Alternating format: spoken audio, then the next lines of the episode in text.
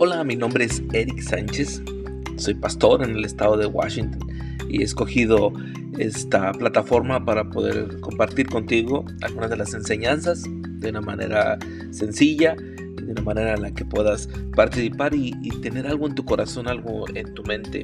Creo eh, fielmente en que Pablo nos deja una enseñanza en la primera carta a los tesalonicenses, en el capítulo 5, son los versículos 16 al 18 nos da una, una descripción de la vida cristiana que quiero compartir contigo en este podcast. Acompáñame en estos capítulos que vienen donde vamos a poder compartir sobre el ADN de nuestra iglesia, el ADN del cristiano, de una manera eh, sencilla. No, no por decir sencilla, quiero decir fácil o ligera, eh, tomada eh, sin importancia, sino de una manera más comprensiva. Creo que la vida cristiana se puede disfrutar. Dios prometió que de nuestro interior correrían ríos de agua viva.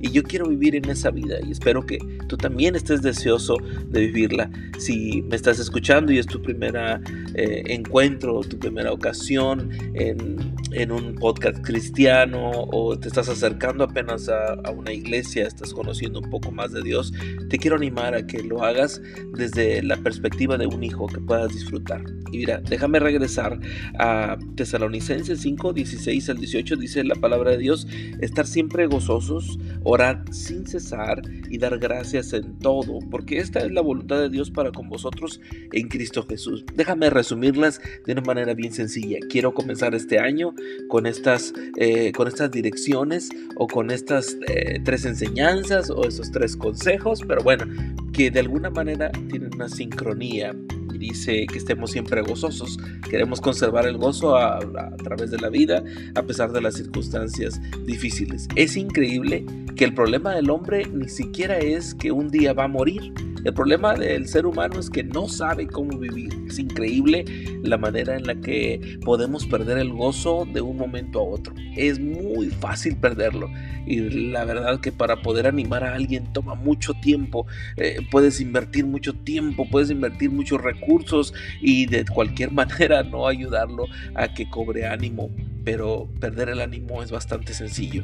Basta con una plática, basta con una mirada, basta con algo sencillo para que nuestro corazón deje de, tener ese gozo, ese ánimo. El gozo que Dios nos ofrece es un gozo a pesar de las dificultades. No es simplemente felicidad o alegría, es gozo, es sentir la confianza en Dios, es poder ver al horizonte, ver el punto donde queremos llegar y saber, hasta allá está mi Dios, allá me encontraré con Él, Él me acompañará todo este camino.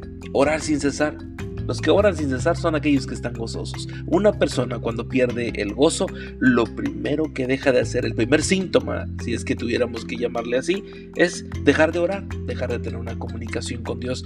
Te invito a que ores todo el día, todo el día.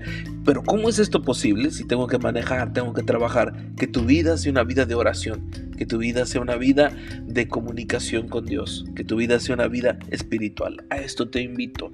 Dar gracias en todo también viene de esa cascada que hemos visto hasta ahora de estar siempre gozosos, mantener el gozo, de orar sin cesar. Eso nos ayuda a dar gracias. La oración es hablar con Dios que siempre nos escucha y escuchar a Dios que siempre nos habla.